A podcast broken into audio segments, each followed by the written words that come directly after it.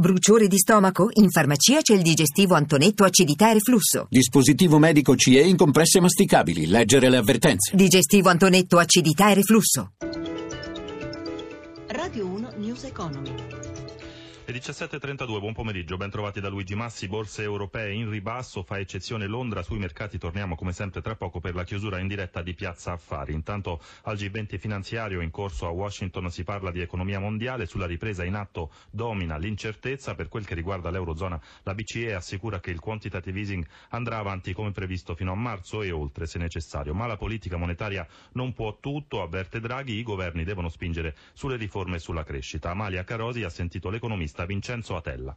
Alcune aree dell'Europa, in particolare diciamo, quelle del sud dell'Europa, che hanno ad esempio grossi problemi sul digital divide, quello è uno dei settori in cui maggiormente bisognerebbe intervenire per migliorare la competitività di questi paesi e poi ci sono comunque una serie di riforme per migliorare la competitività dei paesi che non possono essere più rimandate. Questo penso che sia il momento migliore per poterlo fare perché tassi di interesse così bassi non penso che se ne pagheranno più nei prossimi anni. Brexit terrorismo, elezioni per i ministri economici riuniti al G20 di Washington, l'economia mondiale potrebbe peggiorare. Quali sono le aree che potrebbero risentirne di più? Quelle che in questi ultimi anni hanno atteso di più a fare le riforme. L'Italia è sicuramente una di queste. Noi cresciamo oramai allo 0, da più di 15 anni e siamo sicuramente quelli che possono più soffrirne di un nuovo slowdown dell'economia mondiale perché fino ad oggi quel poco che ha retto lo ha retto soprattutto il settore dell'esportazione perché sulla domanda interna siamo veramente al palo. Oltre a migliorare la competitività e a investire nell'innovazione, le aziende europee però devono fare passi in avanti anche sulle politiche dei redditi per i lavoratori, specialmente per quel che riguarda la parità di genere. Sentiamo la storia che ci racconta il corrispondente da Berlino, Rino Pellino.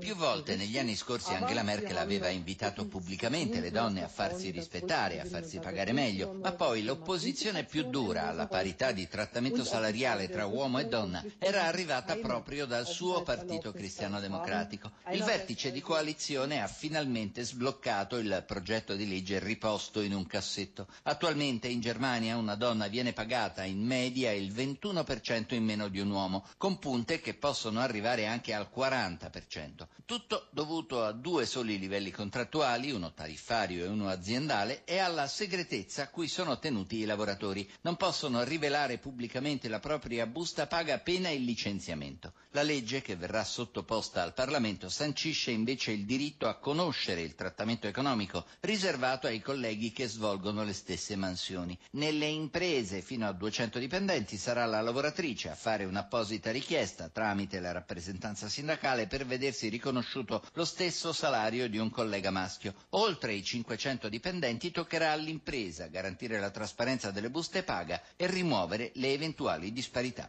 E ci avviciniamo così alle 17.36, dunque chiusura delle borse borse europee. Michela Coricelli dalla redazione di Milano, a te. È stata una seduta incerta e debole. Milano sta chiudendo in questi istanti, non sono ancora i dati definitivi. Meno 0,55% per il Fuzzi Mib, Londra in controtendenza più 0,63, Francoforte meno 0,74, Parigi meno 0,63%, mentre Wall Street prosegue negativa, il Dow Jones a meno 0,29, il Nasdaq a meno 0,37%. A Milano oggi non ha pesato il comparto bancario, al contrario in rialzo alcuni titoli come Ubi Banca più 1,85%, Monte dei Paschi chiude più 1,25%, su anche eh, l'assicurativo Unipol più 1%. Lo spread del differenziale fra BTP italiano e Bundo tedesco stabile a 136 punti base, il rendimento de- decennale in rialzo all'1,38%, l'euro in discesa si scambia a 1,11 sul dollaro, ma sul fronte monetario ricordiamo che la protagonista della giornata è stata la sterlina questa mattina con il tonfo sui mercati asiatici, in questo momento però si è assestata a 1,24 dollaro. Linea allo studio. 17.36 News Economy a cura di Roberto Pippan torna domani alle 11.32 il podcast all'indirizzo newseconomy.rai.it in regia Alessandro Pazienza da Luigi Massi buon proseguimento d'ascolto su Rai Radio 1 Radio 1 News Economy